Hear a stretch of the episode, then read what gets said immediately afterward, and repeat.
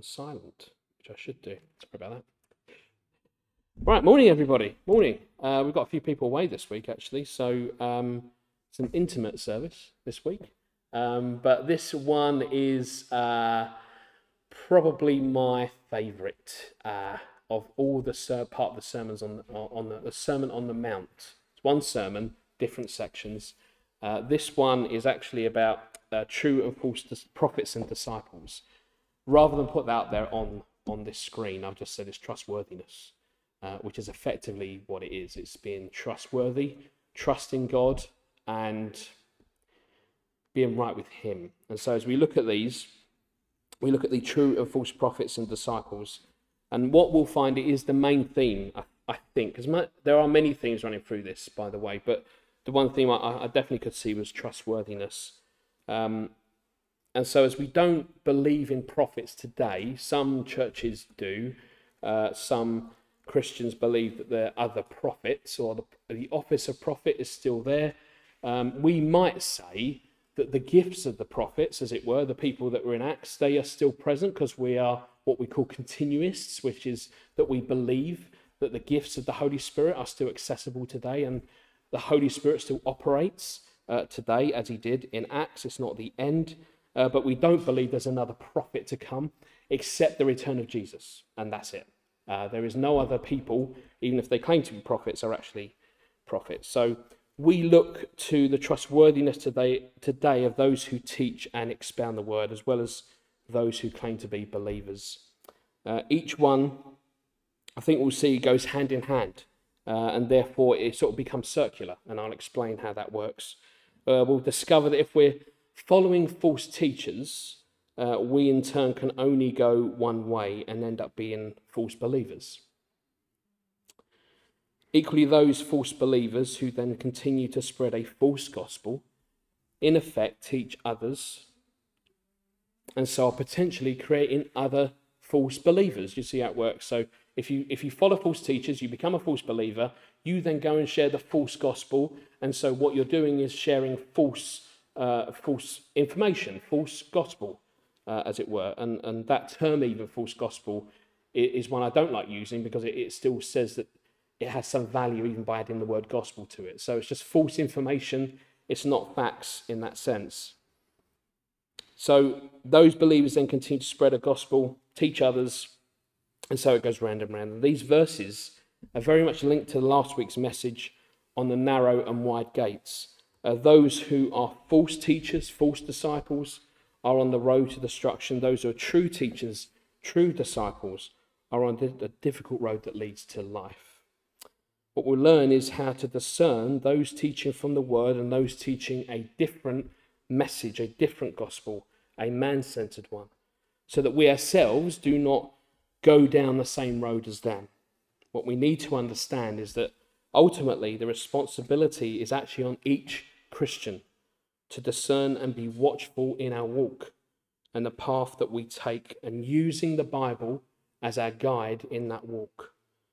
We need to be careful not to embrace the next Christian fad, new way to do church, or be easily dazzled by the performance of any teacher just because they are in a church and call themselves a Christian. Uh, this is the, the sense we'll get when we go through the verses of in uh, people in wolf clothing, in, in uh, sorry, in sheep clothing, but wolves uh, underneath that. So the sense that they can still be in churches today, even if that church is 300, 400 people, even if that church is five people. Uh, it makes no difference because actually anyone can say uh, that they are a Christian. Uh, there is a way, though, to test that, and we'll see in these verses how that works as well. When we leave church, we should not be primarily focused on the performance of other Christians, other leaders or leaders to the, to that, to the extent that what, is, what we're left with when we go home is being entertained. Instead, we should leave with a sense that we're all learning more about God, more about His Word, and how to keep Jesus at the center of everything we do. So let's look at the verses, a brief uh, overview of what they say. Uh, 15 to 20, Matthew 7. It says, Watch out for false prophets they come to you in sheep's clothing, but inwardly they are ferocious wolves. By their fruit you will recognize them. Do people pick grapes from thorn bushes or, or figs from thistles? That's a tongue twister. It should be the next one, and it is. Likewise, every good tree bears good fruit, but a bad tree bears bad fruit. A good tree cannot bear bad fruit, and a bad tree cannot bear good fruit. Every tree that does not bear good fruit is cut down and thrown into the fire. Thus, by their fruit, you will recognize them. So, what Jesus does to start with, what he does is he reminds us there are many who would try to guide us along this broad path of destruction that we looked at last week. The first step to identifying these false prophets, these false teachers, is to simply be aware of them. Be aware of them. The goal of false prophets, of false teachers, is to deceive and so deny their true character. So, in effect, what they're doing is they're suppressing in some way what, who they really are and trying to show a, an outward image of being a Christian, of being godly, of looking godly in front of people. But really, uh, it's just, it's just a, a, a very thin layer, a very surface layer uh, of being a Christian. They can even deceive themselves. They can even say that they are a Christian and not know that they're not Christians. And this is quite a technical thing to understand because then we need to understand well, how do we uh, help people? How do we help people who think they are Christian when they are not Christian but believe to be Christians? I'll come on to that as well. The reason for that, why there's this, uh, there, there, there might be this issue where people don't even know it themselves, is why Jesus tells us that we need to approach people carefully. Why we need to be really careful about how we speak to people because we don't know. We don't know where they are. But Jesus tells us a way and shows us a way of identifying those people and, and helping them. The first port is to help them, pray for them, that they will come to the knowledge of the true God, Jesus Christ, who died on the cross and who rose again. So there are people who don't necessarily know.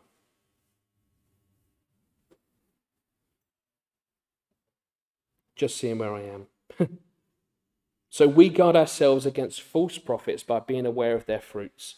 Uh, grapes and figs were common, a common fruit in the diet of Jesus' listeners, of people of that time, people learned early on to recognize that the little berries on thorn bushes were not grapes on grapevines. So you understand, he's, he's saying they're not, they're not what you think they are, they're something else because obviously they're, they're on a, a, a different tree. They're, they're, it doesn't, it's not something you should eat, you should leave them well alone. They're not the same, they're not healthy for you, they're not grapes on grapevines. The flowers on thistles were different from the petals on a fig tree. So he's saying, obviously, you know the difference, and you wouldn't do that. You wouldn't pick it from uh, the thistle. You wouldn't pick it from uh, the, the, what is it, the grapes from thorn bushes. So it's a very clear example trying to help people to understand that, of course, you would not go to a place where the source of where that fruit grows is bad, is terrible, is bad for you. So don't pick the fruit thinking it's good fruit. It's terrible fruit. It's not good for you.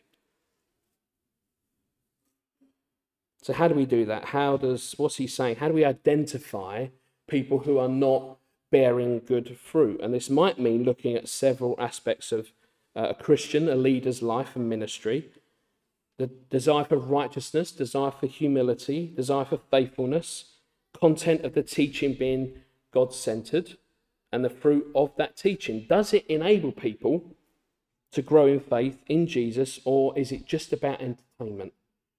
very simple idea. If I walk out of here today, if I was sitting here listening to someone preaching the word, do I walk out of here feeling I feel entertained today? I feel like the, the preacher did really well. Good on him. Nine out of ten. I felt the church did really well at, at singing, at worshiping. Nine out of ten. And I've said this before the problem with that is that when you get to heaven, you won't get to rate how good the, the, the, the preaching is, if there's any such a thing, or the, the worship. You won't leave worship when you're in heaven and go back to your heavenly home, whatever that is, and go, well, you know, being in front of God today wasn't as good as yesterday. You just won't do it. So we don't do that here. What we're not looking for is trying to find marks out of 10 to mark each other, mark leaders out of how well they did in entertaining us. What we're looking for is did I learn something today about God? Not about me, not about leaders, not about teachers. Did I learn something about the Bible and therefore learn something about God? So those are the things we look at. Does it enable people to grow in faith or just entertain? Jesus says that the fruit is the inevitable, inevitable result of who we are. The good or bad fruit is evident, it's obvious, revealing what sort of tree we are. So then he goes on. Matthew 7 21 to 23 says, Not everyone who says to me, Lord, Lord, will enter the kingdom of heaven, but only the one who does the will of my Father who is in heaven. Many will say to me on that day, Lord, Lord, did we not prophesy in your name, and in your name drive out demons, and in your name perform many miracles? Then I tell them plainly, I never knew you. Away from me, you evildoers. I mean, that's always the verse that should send shivers down your spine, right? Jesus says, I never knew you. What he's speaking of here is a genuine verbal confession where these ones called Jesus Lord. And although it is important, it is not enough by itself. As referenced in the previous verses regarding fruit, the fruit analogy still applies. Jesus stated that he is the one that people must stand before on the final day of judgment, and he is the one rightly called Lord. On that day, he will judge all people, but specifically reject those who put all their effort into impressing God with spiritual accomplishments. It is so common today that we see people trying to impress God, probably not really impressing God and really trying to impress themselves and impress others. God is not impressed with that, I can tell you now.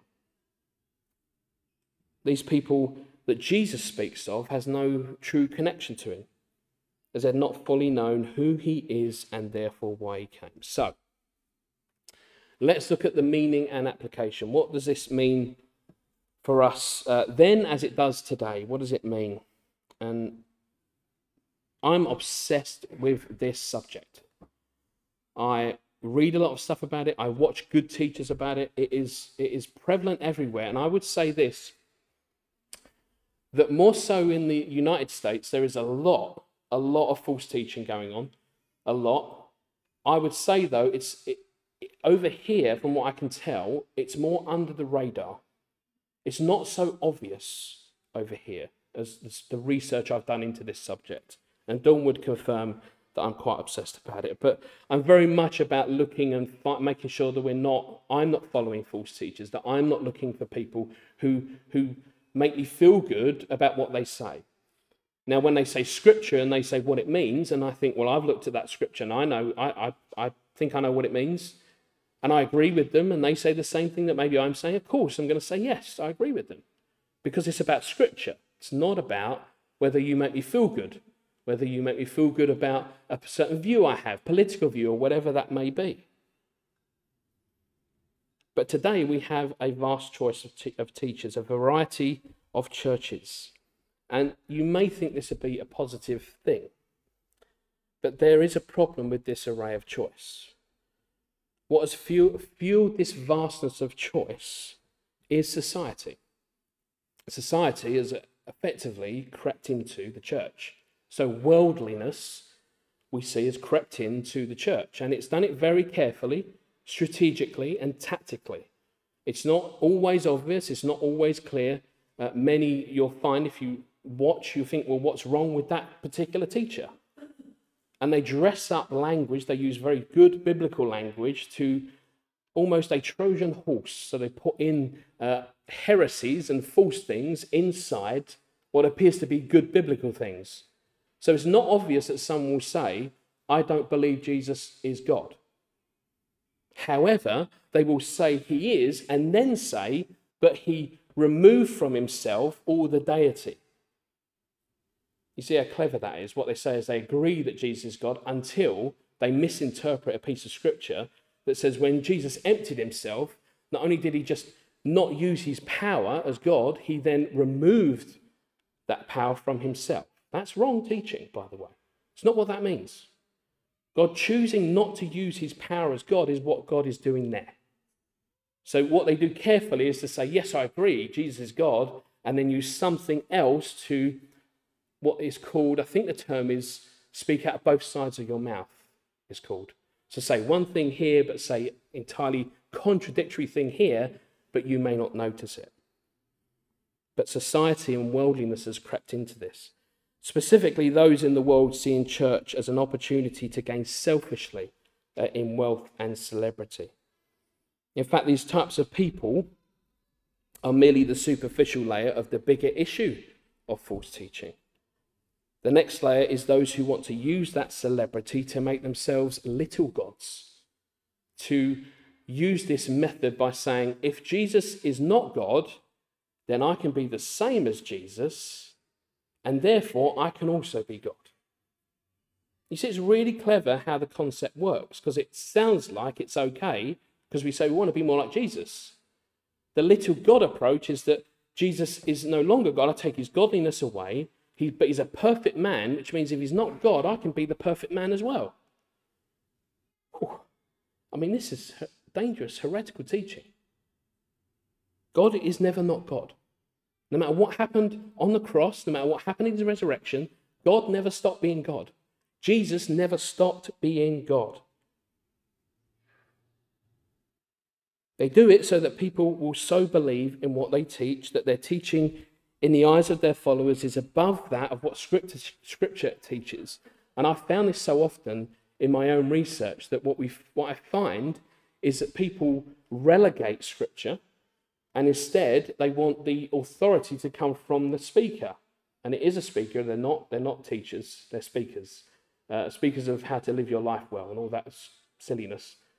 So what they do is they uh, people start to go, well, I listen to that person as my source of standard.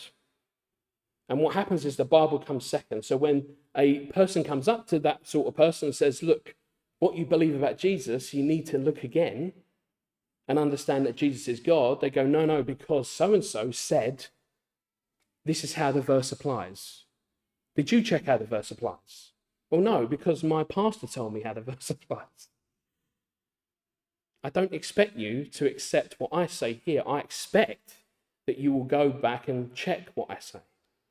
I expect that you should check what I am saying so that I'm not the one running away and being your Bible. I don't want to be your Bible. Your Bible is your Bible. These false teachers take advantage of people's laziness in studying scripture and obsession with self-satisfaction in being entertained. It is a becoming a entertainment industry. This leads those people astray in their indiscipline to not have scripture as the one true source to know who God is, and so test all teaching against the perfect standard of the word. There is no other way to say this. It is, it, however, whatever level of study you do, can I encourage you to study. It doesn't mean you have to study at like a, a master's level or whatever level. It's just when you read the Bible, you're doing more than reading. You're, you're actually reading it and then understanding it through the Holy Spirit. That's what you're doing. You're not just reading a book, you're not just enjoying what God's saying, you're learning from what God is saying. So, right here, I might be accused of saying, Well, you're setting a standard that's too high for me. I'm saying study is merely more than just reading. When you read the Bible, and study the Bible, you're just taking in what God wants you to know so you are more aligned with who He is. But this isn't new. This stuff of indiscipline, this stuff of seeking the, the entertainment over anything else, it isn't new. We've had this problem since day one in Genesis, being easily led astray, not by accident, but by naivety. So I think for the purposes of covering this particular subject, I thought we should probably to understand true and false prophets and disciples, use Simon the sorcerer as a case in point. Really useful case to use to understand what it means to both be a false teacher and a false disciple. So, Acts uh, 8, verses 9 to 11. Now, for some time, a man named Simon had practiced sorcery in the city and amazed all the people of Samaria. He boasted that he was someone great, and all the people, both high and low, gave him their attention and exclaimed, This man is rightly called the great power of God. They followed him because he had amazed them for a long time with his sorcery. Simon, as we'll see, had a fair degree of local fame. He was quite famous. He was honoured as one who didn't only have the power of God, they said of him, This man is the great power of God. He is the great power of God. The Samaritans, who he was mostly engaged with, wrongly assumed that because Simon had this real spiritual power, that it was from God. Yet that is just not the case. Simon, as many uh, scholars will understand, was a magi. In the ancient world, there was this class of astronomers uh, and scientists known as magi. We see this uh, in the story of Jesus' birth as well, but local wizards and sorcerers as well uh, also took that title. They used it primarily, this is, this is their goal, whether they would admit this or not, but this is their goal they used it to prey on the ignorance and superstitions of common people. So here we have a people, the, uh, the, the Samaritans, open to learning, open to being taught about God, about who He is. And then we have someone going, I can take advantage of this. This open heart, I'm going to take advantage of this. So he comes along, does his magic, whatever that was. I would imagine it most certainly was demonic. And he impresses them, and they go, wow. And yet today we don't have to really do many even so called spiritual acts in church. Actually, uh, as long as someone looks impressive at the front, as long as someone speaks well, uh, we can get carried away even with that. And actually, that alone can boost someone's celebrity status within churches. Uh, and actually, the preacher, as well as just as well as Christians altogether, need to seek humility.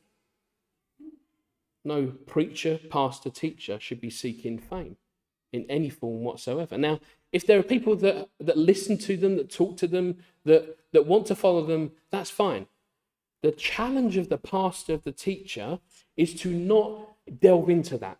Is to not go, right, I am I'm going to measure my teaching, what I do, by how many followers I have. And this happens all the time. There are some really good teachers that manage to keep themselves humble, even though they have many people following them and list their YouTube videos and all sorts of good teaching. But there are many more who bank on followers, who bank on subscribers, who bank on people adoring them. It is a dangerous road that people take. And so today we have more than ever those who have infiltrated the church take the title of preacher and shepherd, when in fact what they really are simply good orators, good speakers, able to convey a concept well and have it received. In Simon's case, he was able to speak well, but also tap into a spiritual power to seemingly make him trustworthy and give him credibility. The problem is the power of that was demonic. The source of that power was demonic. And so there are many false teachers today I can tell you to avoid. And biblically, I'll be right to tell you that, by the way. Paul did it often. Paul spoke out and spoke the names of people who are teaching wrong things, who are teaching unbiblical things. But I'm not sure the names are really going to help us. The names are not going to help us. Because, in effect, the next one that comes along, so if I say, I would advise not to listen to this teacher or not to follow this teacher. Then you go, I won't follow them. The next one is just going to sprout up next. And they're going to be different tactics, different strategies to try and get you to engage. And you think, well, this one's different from the last one, when in fact they're not different. So it's, it's, there's no use me listing off a load of names of people. Maybe we should probably look at the tactics. What's the strategies that they use to get people to convince them that they are true teachers?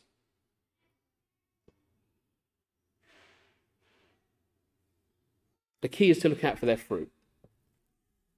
And so, what are false teachers and false disciples?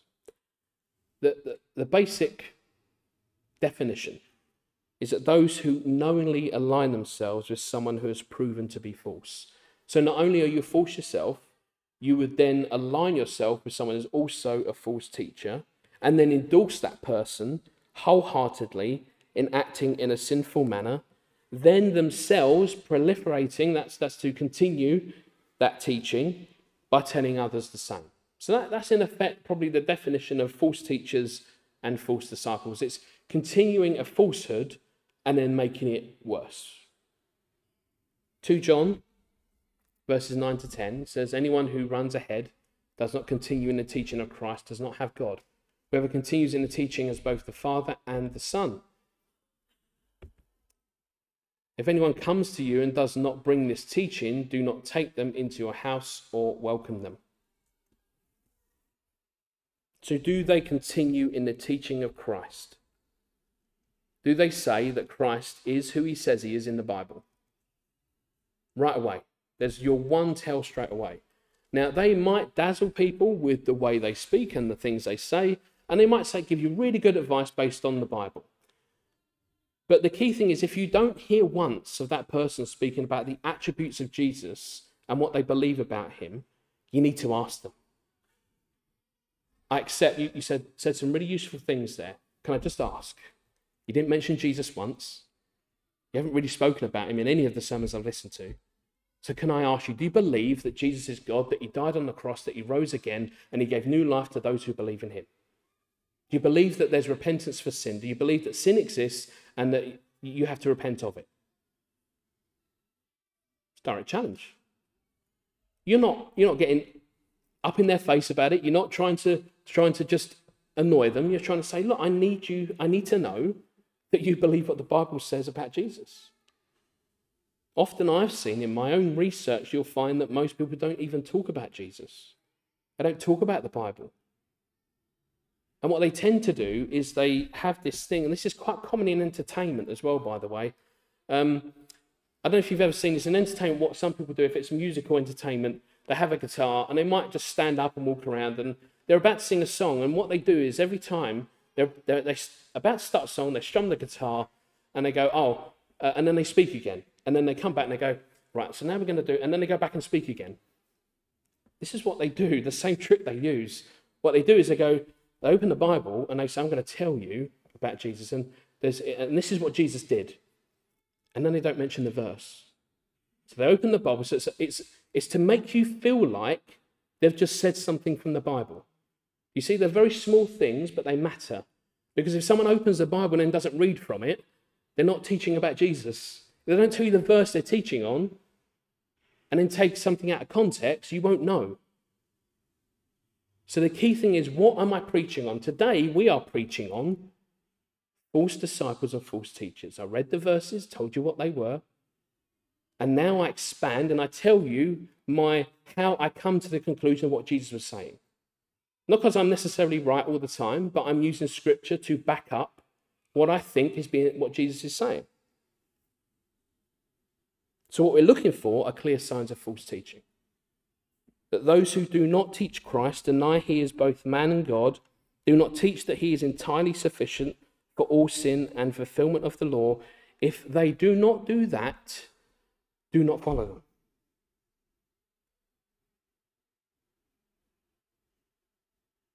Sometimes, though, this is not always clear. It's not always clear what they believe, or it's hard to understand what they believe until the mouth exposes the true extent of their heart. And it doesn't always happen straight away, it takes time. They're very careful in how they lure Christians in to false teaching. Their hope, and I'm telling you this, this is the only way it works, their hope is that you never pick up a Bible.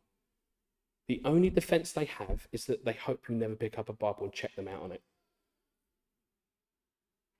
And we think this is really difficult to see false teachers, but it isn't pick up the Bible of the things they were talking about and say, where is this in the Bible? Don't give me half verses either. Don't quote me half a verse and then use a keyword search Bible study as in effect to go, oh, this is what Jesus said. This is what he meant. And you'll find this quite often in false teaching. What you'll find is they'll do like keyword sermons. So wherever I, I start with a principle that I want to tell you about, false, a falsehood about Jesus, about God Himself, and then I'll look in the Bible and go, where's the word that matches what I'm trying to say? And I'll, I'll misinterpret that word to then show that I'm right. See what I'm saying? What we do is inductive. So what we start with is the Bible, and then we look into what the Bible means. We don't start the other way around and go, I start with a topic, and then I use the Bible to back up what I'm saying. It's crucial, but it, it's hard to spot. It can be hard to spot. So it continues with Simon the sorcerer, Acts 8 12 to 13. But when they believed Philip as he proclaimed the good news of the kingdom of God and the name of Jesus Christ, they were baptized, both men and women. Simon himself believed and was baptized, and he followed Philip everywhere, astonished by the great signs and miracles he saw. So, what does Philip do? Philip, in contrast, this is the difference, this is the other side, he brings the message of the gospel, plain and simple. He does do miracles, but what, starts, what he starts with is the gospel. And people believed him over Simon, which is great. That's good. But it wasn't because Philip performed better miracles. It wasn't because he was more impressive, but because the miracles and signs done by Philip had this purpose to bring people to Christ. And so there was, there was something more to the miracles than just the miracles. Do you understand what I mean? There was something more to it than just showing a miracle, healing somebody. It meant not only is this amazing event just happened, but if I believe in who it came from, which is Jesus Christ with the Holy Spirit, and I believe in Him, not only am I healed now, I have salvation in Jesus Christ forever. Simon the Magi, he can't do that. He can't do anything more than produce a magic show, in effect. An evil magic show, but a magic show all the same. They were Holy Spirit miracles that would ultimately last and bring salvation to those who would believe in Jesus, the enabler of the miracles. Now, some commentators say that there's nothing to indicate Simon's belief was full sort in sincere. Uh, and I will beg to differ with that view because I think even in this scripture alone, I can show you from what I believe, he never believed. And the level of belief is important. What did, how did he come to believe? And I'll come on to that. And it, it, it shows very clearly. But it will be tested. So later on, we're going to read now that how was that tested? How was his belief in Jesus tested? So then it moves on, and we see Peter and John going to the Samaritans, laying hands on them, receive the Holy Spirit, and amazing things happened. And now this is where the belief of Simon is tested. 18 to 24 of Acts 8. When Simon saw that the Spirit was given at the laying on the, of the apostles' hands, he offered them money. It's a timeless story, church. This is a timeless story. And said, Give me also this ability so that everyone on whom I lay my hands may receive the Holy Spirit. Peter answered, May your money perish with you because you thought you could buy the gift of God with money. You have no part or share in this ministry because your heart is not right before God. My button keeps ticking. Repent of this wickedness and pray to the Lord in the hope that he may forgive you for having such a thought in your heart. For I see that you are full of bitterness and captive to sin. Then Simon answered, Pray to the Lord for me, so that nothing you have said may happen to me. So here is where we can understand how this relates to the warning of false prophets and false disciples. What Simon started with was receiving fame and celebrity for his dabbling in occult magic, occult miracles. He grew into that because people followed him and enabled him to do so. Because people called him the power of God. And so instead of rejecting that when he meets Philip and it, Philip explains to him the gospel, he knowingly continues to embrace this little God adoration that he's getting. What he can't let go of, even though he's heard the gospel, is sin. He can't let go of his, his want to want power, his need to be a celebrity, to have fame, to have fortune. Hence why we see him offering money, by the way. Money breeds money. What he's doing is he's saying, I'll buy it and then I'll sell it. You know, like on the market, what happens is you buy it low and you sell it high, right? We've seen that in the last week or so.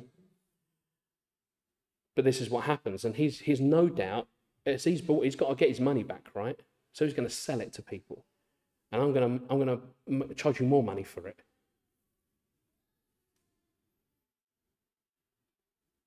Now we find that this belief in Jesus that uh, Simon had was, in fact, all along on the basis of the power that he might gain from it, the fame, the, the legend.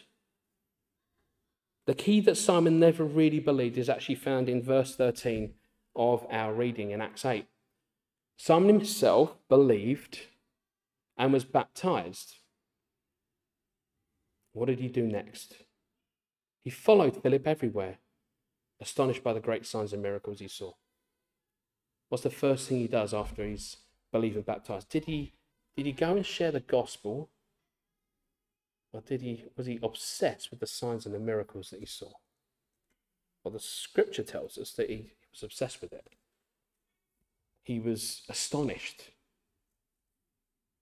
Simon believed and was baptized, but what he but what he did afterwards, he followed Philip everywhere, and he's astonished by what Philip was doing. And then he saw fame and money in his future because he saw a better set of miracles done through the Holy Spirit. In fact, that if you go back and have a look at that, when you see Philip convincing everyone, and possibly from what scripture says there, more people, and moving them away from Simon, that's tempting for Simon, right?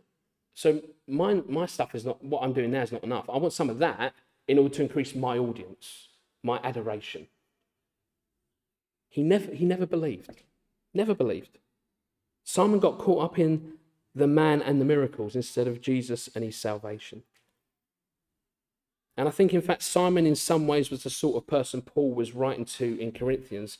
Uh, 1 Corinthians 3, verses 4 to 9 says, For when one says, I follow Paul, and another, I follow Apollos, are you not mere human beings? What after all is Apollos, and what is Paul? only servants through whom you came to believe, as the Lord has assigned to each his task. I planted the seed, Apollos watered it, but God has been making it grow.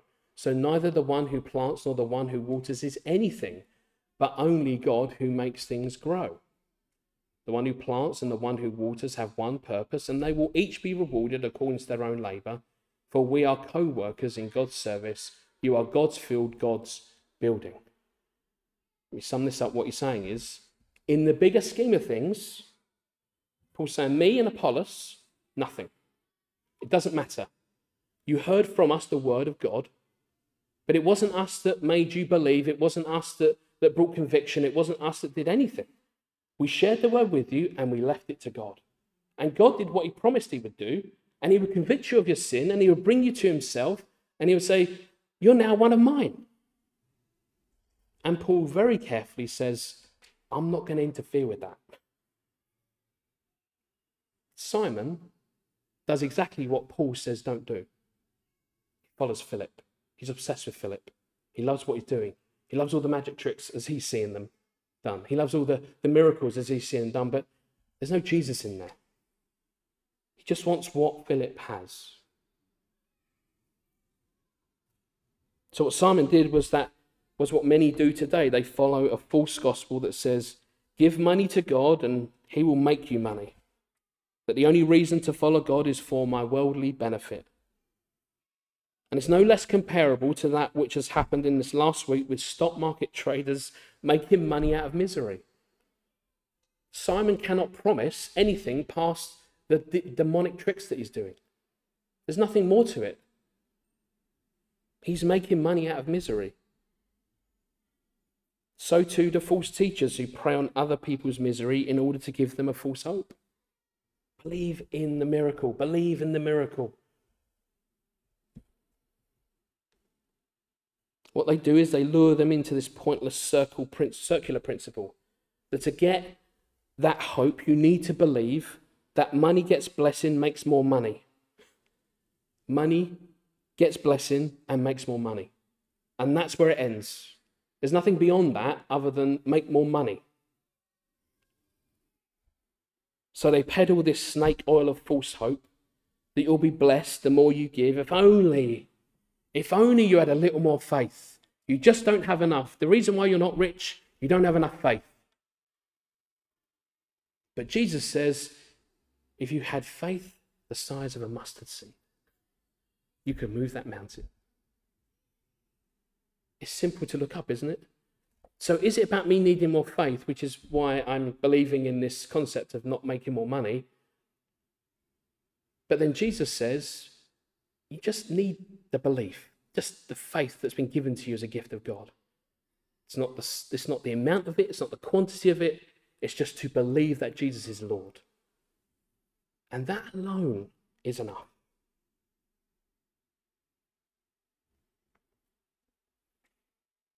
If only you would give more money, then God will be more pleased with you. If only you would do more work for the church, and God will be pleased with you.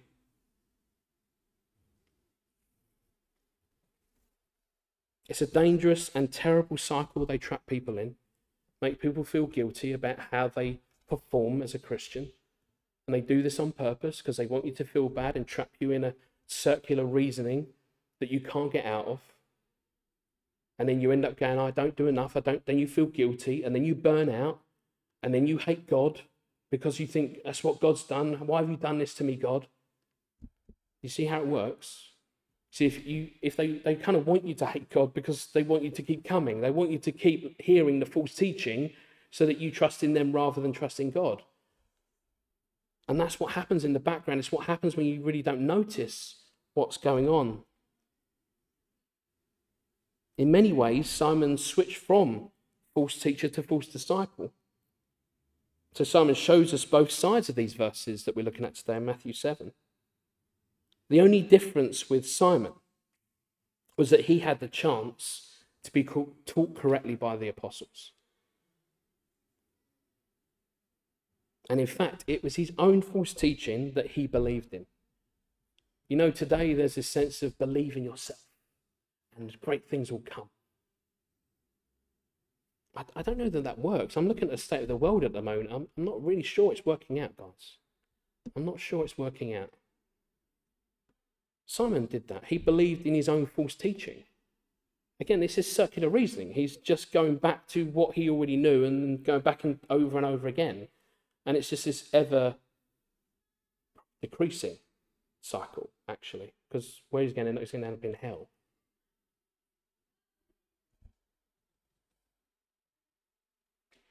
He didn't truly repent, he didn't truly believe, and he did not reject that false teaching.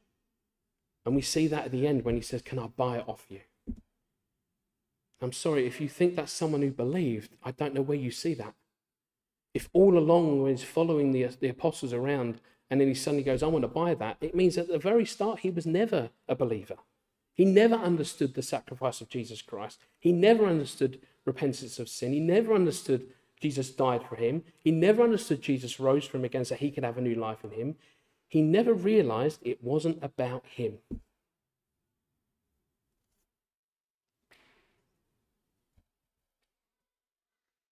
Here is the kicker. When he was warned to repent, you remember what he does in that verse? You remember what he said? He asked Peter to do it on his behalf. I mean, this guy just won't let it go, right? He's saying, look, your heart, he's saying to Simon, is, is disgusting. It's sinful. It's rejecting God right now. You need to repent, and repentance will bring you salvation. Could you do it for me? This guy won't let it go. He will not let worldliness go. He doesn't want to. He doesn't want to repent. He doesn't want to repent of his sin. He doesn't want to really believe in Jesus. Jesus tells all people that only those who do the will of the Father will be known by Jesus. How do we know the will of the Father? I'm going to say it again, and I'm going to keep repeating myself in whatever sermon we do through the teaching and study of the Word and understanding through the Holy Spirit. There's no excuse for believers who think that the purpose of Jesus' mission on earth was to show you how you can impress people with miracles and become godlike. That it was all about how famous and rich you could be after Jesus ascended to the Father. I mean, just think about that for a second. What these people are saying. I am akin with Jesus, I'm level with him. I'm just as powerful as him, they say. But they're really good at talking it, they're really good at dressing it up, making it sound loving and biblical and all that good stuff. But it is wolves in sheep's clothing. They are ferocious. In God's grace, however, He still offers a way to the true gospel. For those that will repent of their false teaching and purposeful misleading of others, He offers mercy to those who, in their laziness, accepted the man centered gospel. If they will only accept that Jesus is God and Lord over all, including them, they will be saved if he's just step down a peg and say, It is Jesus and not me, they're saved. Healthy prophets, teachers demonstrate through their lives and character that they are authentic. They are authentic messengers of God. 1 John 4, uh, verse 1 says, Dear friends, do not believe every spirit, but test the spirits to see whether they are from God, because many false prophets have gone out into the world. The worst and most dangerous of the wolves in sheep's clothing are intentionally deceptive. They're doing it on purpose. They lie, they promote their own position, they want power. So look closely at their teachings and what they create. Do they follow Jesus? So, just as Christians should be aware of false leaders and other people who claim to represent God when they do not. Here he also says, Beware of false followers. Specifically, Christ is warning those who hear him not to fool themselves into thinking they are true believers when in fact they are not. Now, let me be clear. When people come into church, or you, you meet people generally, but let's use the example of coming to church, and people claim to be Christian, what we don't do is we go, right, suspicion mode. We're, we're on awareness mode until that person can prove that they're a Christian. Because that's not healthy. It's not healthy to be suspicious of every person that walks through the door. But what we're doing all the time is we're very actively making sure that the, the church is protected, making sure that that person, if they start to say things that may not be biblical, that we're instantly alerted, that it doesn't feel right, that when we read scripture, it doesn't sound right.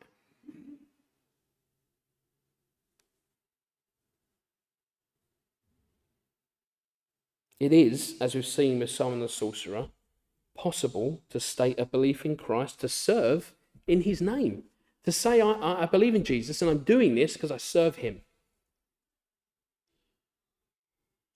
But it's also possible to do that without fully trusting in Christ for salvation. It's entirely possible for people to deceive themselves. Jesus states that above all else, a believer must have belief in Jesus Christ and who he is. John 6, 28 to 29. Then they asked him, What must we do to the uh, what must we do to do the works God requires? Jesus answered, this is it. The work of God is this to believe in the one who he has sent. That's it. To believe in the one who he has sent. And then you start from there. I'm going to tell you now that people find it really difficult to believe in Jesus. They believe in God, but they find it incredibly difficult to believe in Jesus. You know why that is? Is because Jesus is, for us, represents, shows us on the cross how sinful and how terrible we are. And that's the tell right there. Can you accept that what Jesus said, what God said about you, was absolutely 100% spot on? That there is nothing you could do to impress Him, nothing you could do to earn your salvation, and that only through Him can you gain salvation? Only then can you gain salvation. Jesus is the one who will declare whether, as I said, someone can enter the kingdom of heaven. He is the judge. He will grant entrance or condemn those who have not placed their faith in him alone, and they'll be separated from himself and the Father. So here is the hard truth Christians are not called to be naive. There's, there's no excuse, church. We can look at the false teachers all we like, but at the end of the day, we have to be really discerning about who we listen to, and especially we have to be in our Bible. There's no excuse to be naive, either about others or ourselves. As believers, we're to be sensitive to spiritual deception from others, as well as spiritual self deception. It's a big thing to do. But we remember what we talked about a difficult road last week. This is the difficult road, church. This is the difficult road. Constantly aware and alert that there is someone prowling around, and when I say someone, I mean the devil himself, waiting to devour, says Scripture, those who believe. Constantly. There's no rest day. The devil doesn't go away for a little while and then go, I'm going on holiday, you can have a rest. He finds little ways, small ways, tempt you away. He finds little things to undo or try to undo your faith. Don't underestimate him. And this is why we're warned that we ourselves cannot face the devil. We ourselves cannot even go near him. We can't beat him.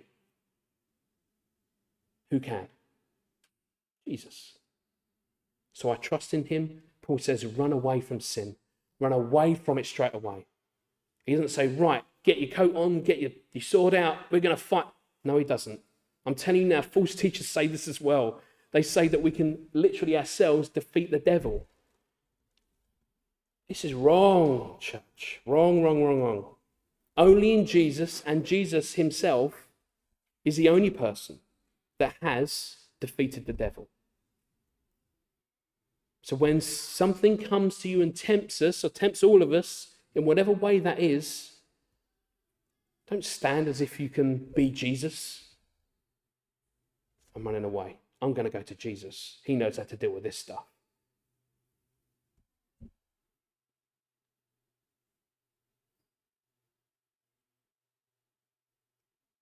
We always need to be aware, and this is where the balance is. Yes, we're looking for making sure, being aware of false believers, false teachers. But we as Christians, because we know and understand the, the, the point of Jesus and why he came, he came to pay for our sin, for what we did, we always have in our mind a recognition of our own fallible nature. You see, so what that's doing, when we remember Jesus and we remember we're not perfect, we're being careful on the lines of judgment. Because if we judge a Christian who is really is a Christian to not be a Christian, and we've done it wrong on the basis of our own standards, guys, we're in trouble.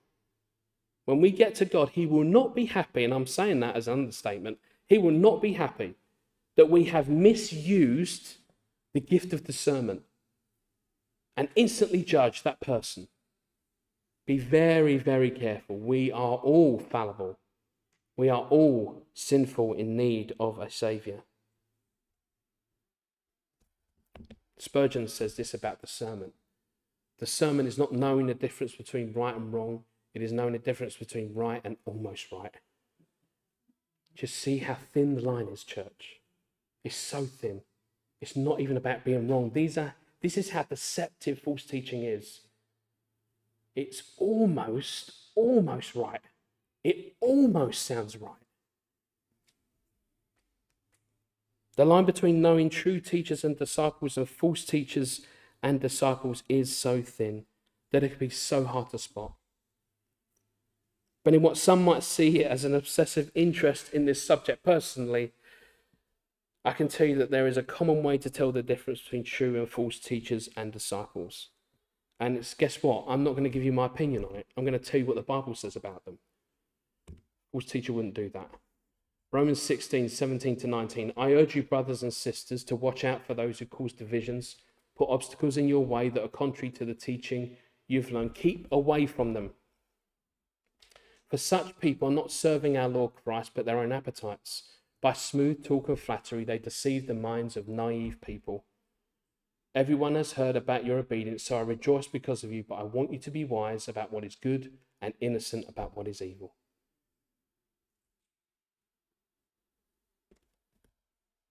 Many times I've stood here and I've said, Test everything I say, check it against the word. Don't take my word for it. That would actually be quite bad. Your walk is, is starting to walk towards person centered worship. To some degree, I'll be honest, we've experienced that here. It's not about the man, it's not about the person standing at the front. In fact, if leaders are true leaders under Jesus who believe in him, leaders should be quaking in fear. I'm telling you that double honor means double inspection. So we don't do this lightly, even though others will. We do it carefully. Because God will ask me, What did you do with the people I gave you? Did you teach them about Jesus or did you teach them about you? Did you make yourself famous or did you make Jesus famous?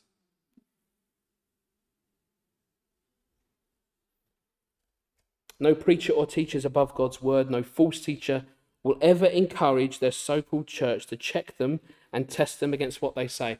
I've seen a lot of good videos of false teaching. I'm telling you, not once did any of them say, check it, go on, what I'm saying. Check what I'm saying in the Bible. It's true. None of them. They just assume that you would just accept it. If any preaching solely aims to make you feel entertained, warm, and fuzzy, then first of all walk away from that smooth talk and flattery. But then check that you've not walked down some road to destruction yourself. This is where it goes. It is not on the false teacher, it is up to you to discern through the Holy Spirit, through Scripture, whether you are listening to good teachers who believe that Jesus is Lord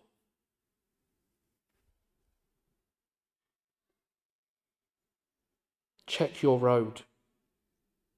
Because for now, at least, for this very moment at least, God is gracious in his mercy for those who will repent and turn from their ways. He is most gracious. Salvation awaits those who believe that Jesus is God, who died on the cross for all sin and conquered death, so have a new life in his resurrection. Are we here to be false teacher hunters? false disciple hunters? No. Don't waste your time. But be alert because they're around. They exist, either knowingly or unknowingly. Our hope as Christians, as those who believe in the core principles of why Jesus came, we hope that revealing to them the truth of Jesus will change them.